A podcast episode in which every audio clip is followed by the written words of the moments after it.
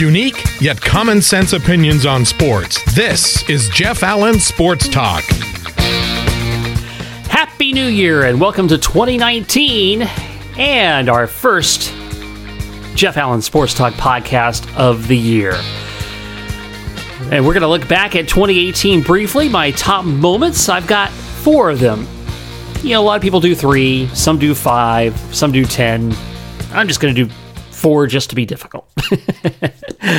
four was, I just wanted to do ones that were meaningful to me. They may not be uh, exciting to you, at least one or two of them, but uh, I think you'll agree on a couple of them. Anyway, let's uh, start with uh, my fourth one. It would be Ronald Acuna winning the Rookie of the Year and helping the Atlanta Braves to win the National League Eastern Division title. Acuna did not play the first part of the season. They kept him uh, down in the minors. And once he came up, he was electric, uh, winning games by himself, hitting the long ball, great speed, tremendous defense in the outfield. And what a terrific uh, young player he is and uh, helped the Atlanta Braves accelerate their plan a year earlier than scheduled as far as being a contender in the National League. My number two moment, uh, let's learn how to count. My number three moment is the Minnesota Miracle. That was the Stefon Diggs touchdown grab that from Case Keenum, stunning the New Orleans Saints at the end of their playoff game. My number two moment is the University of Maryland Baltimore County, as they became the first 16 seed to beat a 1 seed, taking down the Virginia Cavaliers at the NCAA basketball tournament. It had never happened before.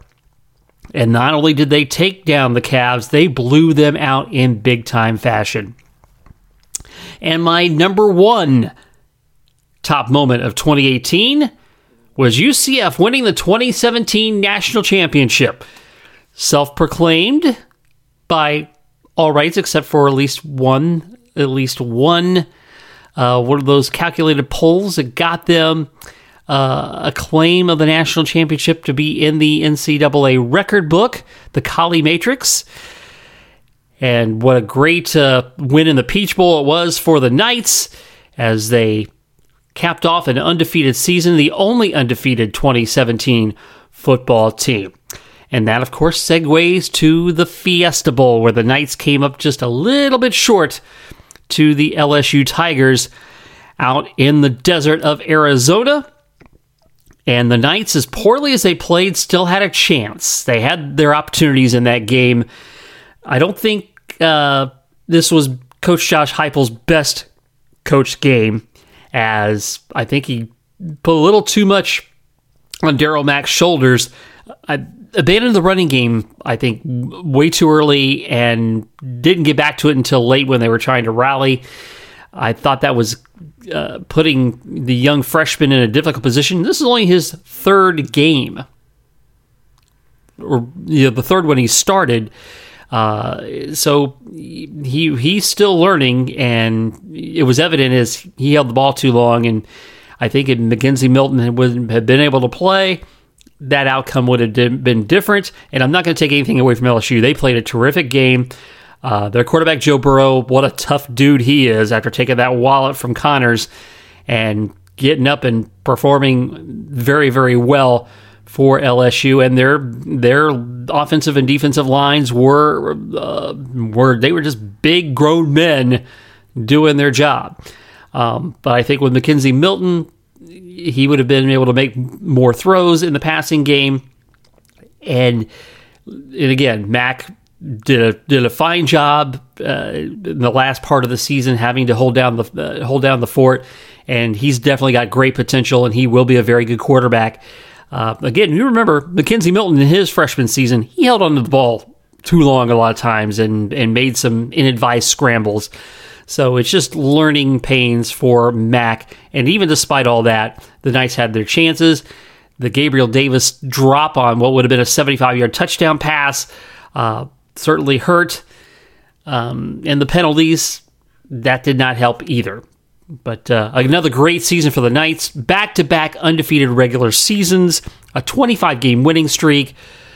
just so much that uh, you have to tip your cap to the UCF Knights. Certainly the the haters, the naysayers, the Paul Finebaums of the world are going to crow and take advantage of that. And that's the chance you take when, as the Knights, you you feed into the publicity machine and bang on the door. Hey, we need to be in the playoff.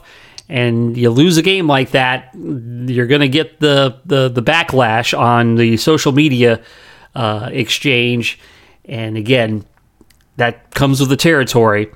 So they'll have to reload and try to do it again next season. Well, after the Fiesta Bowl was the Rose Bowl on ESPN between Ohio State and Washington. And oh, goodness gracious, ESPN turned that thing into an Urban Meyer love fest. that was disgusting. Not saying that Urban should not have been given credit for his great coaching credentials. He has them. That can't be disputed. But he's a despicable guy and they just kept going on and on and on about him. And it's like oh my goodness just stop. And again i was uh, feeling a little kind of thing in the throat there. Ugh, disgusting. The nfl playoffs get underway with wild card weekend this weekend. In the afc the colts and the texans that should be an interesting matchup. Both have played very, very well. The Colts might be the hottest team going right now, and I think they're very dangerous. They have a stout defense. Andrew Luck is playing at Andrew Luck level. They have the nice running game with Marlon Mack. Texans and Deshaun Watson certainly are no slouches. That will be a pretty interesting game. The other AFC tilt has the Los Angeles Chargers taking on the Baltimore Ravens. The Ravens getting it done down the stretch with Lamar Jackson, the rookie running quarterback, as he led the Ravens to the playoffs. The Chargers have been under the radar, as we mentioned on the last podcast, through the entire season, and they are also a very dangerous team. I would not uh, count them out uh, as as well. The NFC side, the Seattle Seahawks and the Dallas Cowboys will go at it at Jerry World. Seahawks won an earlier meeting during the season over the Cowboys in Seattle 24 to 13 and the Philadelphia Eagles riding the wave of Nick Foles once again he comes in for the injured Carson Wentz down the stretch of the season and rallies the Eagles into the playoffs where they'll face a very great Chicago Bears defense. Foles comes in as the having the record for the best completion percentage in NFL playoff history, 72%, I believe. And uh, they are uh, riding a good wave right now. Chicago will have to lean on the defense. I don't think their offense is very prolific. They're they're they're they're decent, but they're not prolific. So it'll be a, uh, an interesting one there. Speaking of the NFL, as the regular season ended on Sunday, Monday, the pink slips started going out. Seven NFL head coach, coaching openings. Uh, one from earlier in the season when Cleveland dumped Hue Jackson. I still think Gregg Williams should get that job. He got results, and very rarely does that happen when you put the interim guy in that you get those kind of results. The team plays for him, and they're actually going to interview Josh McDaniels. Why on earth would this guy get another chance after his pulling the rug out on the Indianapolis Colts, which, by the way, it worked out better for them because Frank Reich is certainly turned out to be a much better choice anyway. Because McDaniels, you know, in Denver did not do so well his first time around. Why this guy is getting another chance and another look for a head coaching position is absolutely ridiculous. And we'll close on this this evening. Legendary wrestling announcer Mean Gene Okerlund passing away at the age of 76. And, and yes, I know wrestling is not a sport, but we do like to weave a little pop culture into the into the podcast every now and then. And Mean Gene, also like the great Gordon Solie, was one of those guys who, you know, kind of looked like a newsman, had that serious, stern thing, almost had you thinking, God, is this kind of real? always did some great things, and, and uh, I was always a WCW guy, so was pretty elated when when Mean Gene uh, switched sides from the at the, at that then the WWF, which eventually became the WWE. Uh, mean Gene was uh, certainly instrumental as uh, Hulk Hogan made his way when he crossed over wrestling promotions. Hey, let me tell you, Mean Gene. You know, it was always fun stuff, uh, and he was uh, he was definitely a terrific uh, showman in that serious, stern sort of way. So uh, rest in peace, Mean Gene. And with that, we are done here. Thanks for listening to Jeff Allen Sports Talk. Follow Jeff on Twitter at Jeff Allen underscore 88, on Facebook at Jeff Allen 88, and the website jeffallensportstalk.com. And you can reach out to the show anytime by email, jeffallensportstalk at gmail.com. Jeff Allen Sports Talk is brought to you exclusively by Kramer's Salve for Dogs. Kramer Salve is a safe and natural approach to help your best friend live an itch free life. It's made from the finest ingredients so it stops itching, heals hot spots, and painful inflamed skin. Kramer Salve contains a proprietary blend of neem, an ingredient known for its healing properties. A 4 ounce 6 month supply, including shipping, is just $30, and the 2 ounce 3 month supply, including shipping, is only $20.